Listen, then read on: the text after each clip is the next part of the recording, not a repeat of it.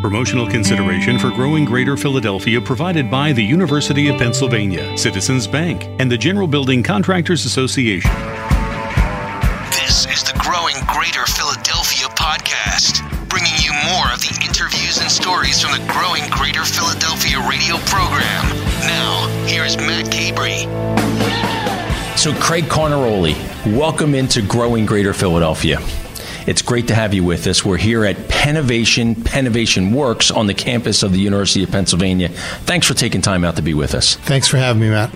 So, Craig, in your role leading a lot of the operations at the University of Pennsylvania, there is this vision for what has today become a really iconic, I, don't think it's too soon to say iconic, presence um, along 34th and Grays Ferry Avenue. It's called Pennovation Works. Share with us a little bit about the, uh, the vision that you and the team at Penn had when uh, Pennovation started to take shape. Well, a lot of it emanates from the vision that President Gutmann set out when she arrived on campus here in 2004, when she laid out a vision around this Penn Compact. And over time, the Penn Compact has evolved into a broader vision, which we now have three pillars one around inclusion, innovation and impact. And Pennovation flows directly out of out of her vision around how to make Penn a more innovative and impactful university. And we were fortunate enough in 2008, one of the, I guess, few benefits you call out of the great financial crisis was that uh, this particular property, the 23 acres here in Southwest Philadelphia, became um, available. And I think, as you know, having 23 acres contiguous in the city of Philadelphia um, doesn't come up every day, uh, and particularly proximate to the university. And truth be told, when we acquired it, we really weren't sure exactly what we might do with it. But over time, as we try to put a strategic plan around innovation, having a place where we could really apply the knowledge that was coming out of the intellectual property and from our students and PhD students here at Penn, uh, having a sort of a little laboratory playground uh, really has helped us for the innovation goal. And before we get into some of the details of the playground, which I love that kind of perspective, share with us a little bit more about this 23 acre parcel of land. I know you referenced that you kind of were looking for the next thing that could help the support uh, growth, uh, if you will, of, of Penn. Uh, is it something that your team had your eye on, or was it you stumbled upon it, or one day you kind of looked out the window and said, What's that over there across the Schuylkill? Well, ironically, I have to say this falls in the category of more opportunistic than it does that we were strategic. In that, um, as you know, we've been trying to build strength in our engineering capacity, particularly around nanotechnology. And so we were actually searching for a spot to relocate all of the buses and vans that were parked on the site where we ultimately build the nanotechnology building. So in truth, we stumbled stumbled upon this opportunity. Um, but that's okay. How you get there doesn't matter as long as you get there. Um, and so at the time, DuPont was rethinking their operations. So this site had the, the 23 acres, but it had some buildings that sort of, as in the parlance goes, had good bones that we were able to repurpose. So it had some good warehousing, labs, office, um, R&D space, like the space we're in right now at the Pennovation Center center. Um, but it clearly gives us capacity to grow. And concurrently, while we're doing that, uh, our good friends at PIDC were reimagining the lower Schuylkill, and they very much resonated, as did we, with the notion of this being uh, a key driver of reimagining the lower Schuylkill as an innovation hub. I love the concept of as Penn was um, making some plans, and, and to your point, opportunistically came across this uh, this parcel. Uh, you actually engaged in a process that Penn, frankly, does so well, and that embodies uh, the Pennovation concept today, which is you innovate it, you adapt it. You you originally had this vision for a parcel of land that was going to be used for one thing, and as you evolved and thought it through and adapted, it became something else. And it's that's a really impressive approach to um, to adjusting to your circumstances. Well, one of the things we've learned in this sort of innovation entrepreneur parlance is the need to pivot. In fact, I heard one of the great entrepreneurs of our wonderful city, Josh Kopelman, say the one thing that all entrepreneurs have in common, every business plan that lands on his desk is wrong. And it's wrong because uh, they're trying to forecast the future. And it's really what he's assessing is their ability to pivot as they get more information and data. And so, so to your point, I appreciate the compliment. I think as we thought through how we could best use this site for the highest purpose, being able to uh, adapt this to support a growing innovation ecosystem uh, was, in fact, uh, a good move, uh, sort of a, a sound move on our part. I want to go back a little bit further. The history of the University of Pennsylvania, the first institution of higher learning in the country, uh, embedded really in this notion of innovation. Talk with us a little bit about the 23 acre parcel of land that we today known as Pen, is known as Pennovation Works and, and the building we're in, the Pennovation Center. What happens here? Well, here at the center is really um, uh, serves multi purposes. So on the third floor, we relocated a lot of our robotics activity. So the chair of the department's here, the graduate students.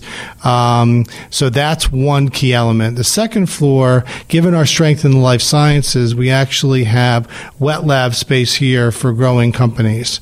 At the same time, we moved our Penn Center for Innovation Ventures group here that works in supporting companies that want to be in a startup mode versus uh, Penn licensing the technology to a third party. And then the first floor and second floor have co-working space. So it's sort of a mixture of um, spaces for young companies, spaces for uh, entrepreneurs, but also um, putting the research arm of a robotics activity here, which in fact has helped us uh, attract Qualcomm uh, to the campus. They're in a building proximate here. And uh, that's pretty exciting because, you know, a Fortune 50 company has come to Philadelphia and their home and hub right here in uh, the Pennovation Center. I would say also that that's a great story in of itself, uh, Matt, in that we had two graduate students who had this idea. They came out of Vijay Kumar's robotics activities, and uh, the two became four, the four became eight, the eight became 16, and pretty soon they were on the uh, radar of Qualcomm. And as soon as we heard that, we were nervous that Qualcomm would say, okay, come live in San Diego who wouldn't want to live in San Diego, right?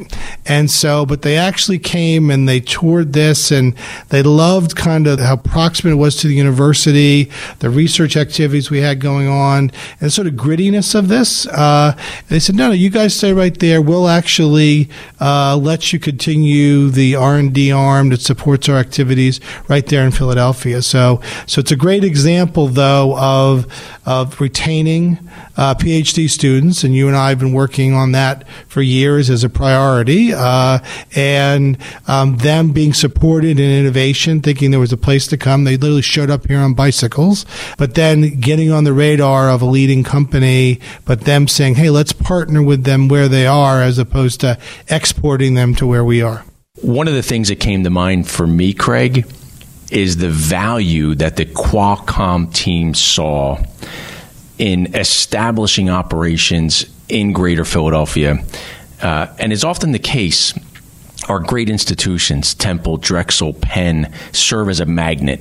And Qualcomm clearly wanted to be here because of the University of Pennsylvania and the culture and the the um, the word I often use is the clustering effect that your team does so well in welcoming the community to partner with Penn. And that's kind of what I saw happening with the story around Qualcomm.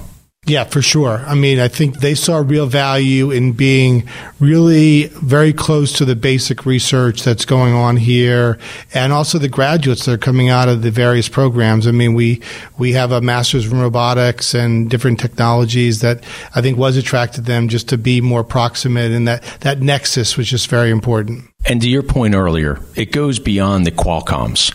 Uh, we now are welcoming uh, scores of, of small startups, well established companies like the Qualcomms of the world. If you can, talk with us a little bit about some of the, the, the facts and figures, if you will. How many uh, residents, if you will, or tenants, uh, partners do we have working out of the Pennovation Center today? Sure. It's actually, it's far exceeded our expectations, but since it's been about 18 months since we opened, we have about a, occupants on 151,000 square feet of our facilities, 64 companies with a workforce of 266 people. One of the things we're proud of saying is that we believe, although I have not independently verified it, that there are more people working here today than when DuPont left Philadelphia. So, one of the companies that I think would surprise uh, folks the most is a long-standing Pennsylvania kind of iconic institution known as Hershey Foods that saw value in stepping outside their comfort zone and establishing operations here at Pennovation. And I was hoping you could tell us a little bit more about how that happened. Um, that's also a great story in that one of our alumni actually read about the Pennovation Center, what we were doing in the innovation space in our alumni magazine and reached out to us. So they found us. And like you, there were many in the university surprised about what would a company whose primary business is in um, candy and chocolate want to do innovation wise with the university. But I think what people forget is the diversity of what happens in the production. So they were interested in connections with Wharton around sort of brand and data analytics. Uh, they were interested in the, the, medical school around whether there's a was a process around drug delivery through chocolate. They were interested in talking with our operations and research people around advanced manufacturing practices. So so there were a whole bunch of intersection points that are not apparent on the surface, but as you dig deeper, and I think what I see with a lot of sort of Fortune 100 and 500 companies is that I think they're tired of getting new ideas, or maybe they're not getting ideas from the consulting world. They want to get closer to the action where, you know, the kind of basic research, innovation thought is happening and how can they get closer to the faculty and ideas and students and, and be able to, to get that cutting edge advantage to compete in a, in a very, very competitive space. What comes to mind is diversity, the diversity of thinking, the diversity of perspective, the diversity of what an end user may want to experience. And it seems as though the team here at Pennovation is building that front door for companies as large and robust and dynamic as Hershey Foods, and equally as small as a startup of a recently graduated student who has a novel idea and wants to take it from concept to reality, to bring those diversity of ideas um, to the forefront. And and really that seems to be what Pennovation has created here. No, that's a, it's a great insight and it's absolutely what our aspiration is and that one of the advantages of how we were able to acquire the space is that um, we're able to provide low cost flexible space in an urban environment and some of uh, the old office space has been repurposed at very attractive space for someone who needs a one or two person office. The same token we have very attractive memberships here with our partnership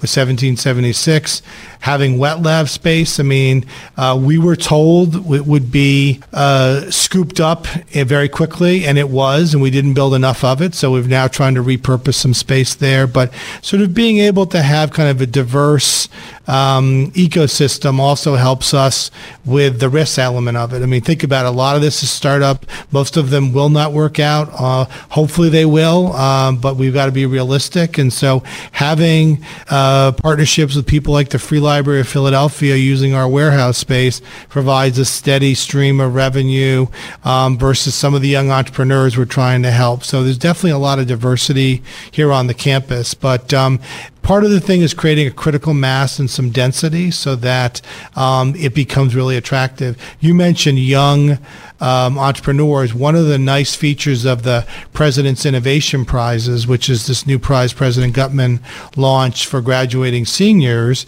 um, is that they get uh, free space here for a year to promote their company. And since I chair that committee, I can tell you the ideas are incredibly powerful. Our most recent awardee is a group of three students who are looking to use nanotechnology to help treat uh, and prevent glaucoma.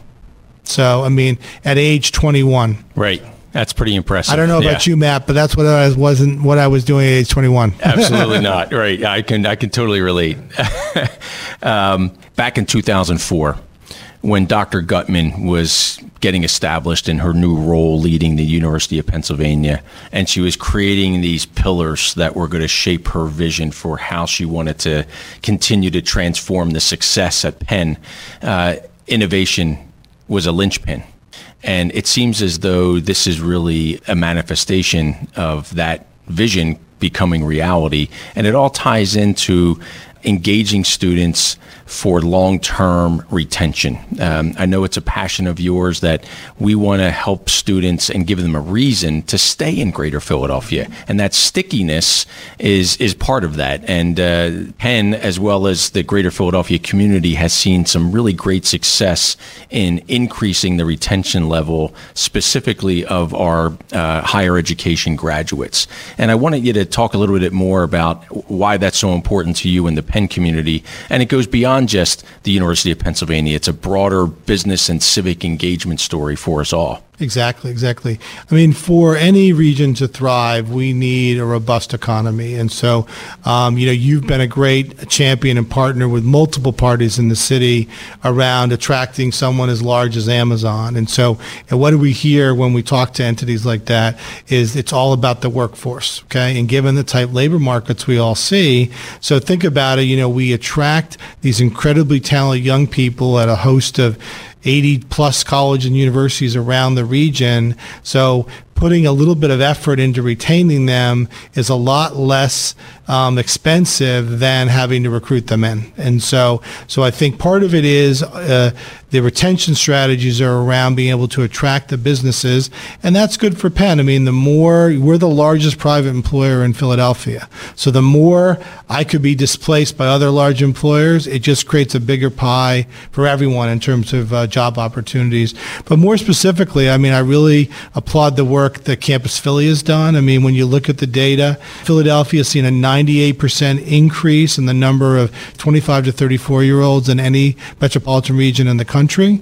Um, we retain about 64% of our of our college students, which compares to a national average of roughly 42%. And that isn't Craig data; that is actually from Brookings. And so, so I think we do a good job. But I think uh, for us to really get these growth businesses, you know, keeping some of this talent, particularly at that graduate PhD level, I think can be a real difference maker. And we have all the other advantages. Okay, we have high quality of life, we have good education, we have affordable housing, we have great restaurants, we have great sports teams. I mean, so so it's a matter of showing people that there are great opportunities here, whether you can find it externally or build it on your own? I want to tap into one of the words you referenced, Craig, and that's opportunity. What we hear from folks is Greater Philadelphia is a place where they see opportunity to establish and grow their business and to establish and grow their career. And I want to use that to pivot to uh, the other aspect that I would say happens here at Pennovation, and that's business. Uh, yes, this is an environment for creative engagement, uh, for entrepreneurs to take risks and to fail and then to try again. But it's also about business. And what's unique about Pennovation is your team provides a structure that offers expertise and guidance when it comes to not just the R&D uh, steps, uh, but the the business steps, the patenting and uh, other uh, aspects that oftentimes take place behind the scenes, but are so crucial to allowing a business to get up and running and to thrive. And um, thinking a little bit more about those ag- agreements when it comes to the number of patents and and the um, the investment that the university is actually making to help these companies be successful while also helping the the, the university makes really good sense. And if you could talk a little bit more about that, that would be really helpful. Sure, sure. I think that the um, part of the reimagination you referenced earlier was our rethinking of how we were organized to kind of serve our faculty. And uh, so when we created the Penn Center for Innovation, which was championed by our current leader, John Swartley, we integrated a lot of functions that were more fragmented. So the traditional functions of a tech transfer office as it relates to licensing and uh, disclosures and patent activity. But with that, not, not everybody wants to go down that path. Some people want to do a startup. So we created this Penn Center for Innovation Ventures, which is actually housed here. So that's the group that actually works um, with the legal, accounting, HR. So as you want to ramp up your business, there's sort of an advisory and business development business partners, and they have in a database of say 600 different business partners that are either looking for an opportunity or want to provide services to young companies. And but what's also integrated, um, the third part of PCI is our corporate alliance strategy. And so as we think about different corporate entities we want partnerships with, it's all housed together together versus people feeling, you know, I'm with one part of Penn. I mean, the complexity and size of Penn makes it challenging. So part of what we're trying to do is create a portal so that we're easier to deal with um, as, a, as an enterprise that vehicle that allows the 21 year old who has a vision for a solution to glaucoma isn't necessarily thinking about the accounting and the legal and the IP protections. It's it's really invaluable. Um, when you think about Pennovation and the growth that you've accomplished over the uh, past 18 months and before that the the 18 months before that that really you know provided the seeds for the growth is there one thing that stands out that makes you really proud or two things that stand out that make you really proud when you when you sit around the kitchen table and you're talking about Pennovation uh, let's see. I am really excited about the ability to keep the KMEL and the attracting Qualcomm to Philadelphia. I just think that uh, to have the logo or the, the flag of a major corporation here because of the intellectual talent that comes out of Penn. That's, that's surely one of them. I think the second thing would be um, how quickly the business plan around wet lab space was absorbed, really demonstrating the kind of dearth of affordable wet lab space in the region. And just given the region strengths, Penn strengths, and the life sciences, seeing that there was there's that much demand, kind of validated kind of our initial thoughts. And um, uh, so those are probably the two things that stand out there's been a lot of success here at Pennovation over the past 18 months or so, and I suspect there's a lot more to come. What do you think is next for Pennovation? That's a great question and something we think a lot about. Uh, we've actually done a strategic plan to think about the spaces. We have a wonderful building that's waiting to be renovated that could support really the growth of the next stage of the companies here at the Pennovation Center. But also, we've also been looking carefully at the Brookings study that was commissioned uh, in part by um, Comcast, the Chamber, and Drexel with, with Penn as a partner of that effort. And I think as Brookings identified, gene and cell therapy is something that there are a lot of intellectual assets here in Philadelphia. Um, and what we really want to do is retain the benefits of that technology here by having the companies reside here. And I think if Pennovation can play a good role as part of that retention, it would be good. There's also need for, say, shared facilities around vector manufacturing. And this could be a great site given our co-location here with Penn Medicine and CHOP. So um, I think it's, uh, it's trying to take advantage of these emerging technologies that we have a particular expertise in, like gene and cell therapy, and realize the vision that we're all trying to uh, promote around Cellicon Valley. The name of this program, Craig, is Growing Greater Philadelphia. And we're really proud of that because it's what we do every day at Select Greater Philadelphia. I should say it's what our focus is on doing every day in partnership with organizations like Penn. But when I reflect on the name of our initiative, Growing Greater Philadelphia, it's really synonymous with what Penn is so well known for. And it's, it's something that's tangible that's happening right here at Pennovation. Uh, you can feel it, you can see the spirit of it in the young people uh, that are working working here, um, and you really should be proud of everything that's happening here. Well, we, we really are, and I appreciate that compliment. I mean, nothing makes me happier than to drive in and see people going back and forth between buildings, seeing the parking lot full, and sort of watching this rebirth of this site, which has a wonderful history in R&D, uh, but being part of what's the next chapter in the Philadelphia uh, economy. I was walking through out front and uh, saw the drone cage, mm-hmm. and a young person who was with me said, "Oh my gosh, is that a drone cage?" And I said, "That is a drone cage. it's pretty cool that it's happening right here in Southwest Philadelphia." Uh, Craig Carnaroli, uh, one of our executive leaders here at the University of Pennsylvania, um, overseeing operations and financial services for the team to keep us on track and growing.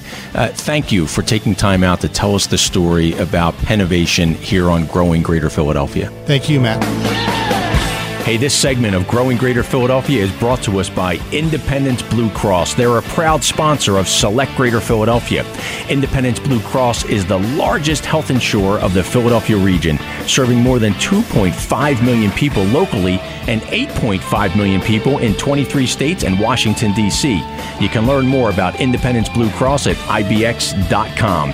Check out all of our podcasts and tune in Friday mornings, 5 a.m. on Talk Radio 1210 WPHT.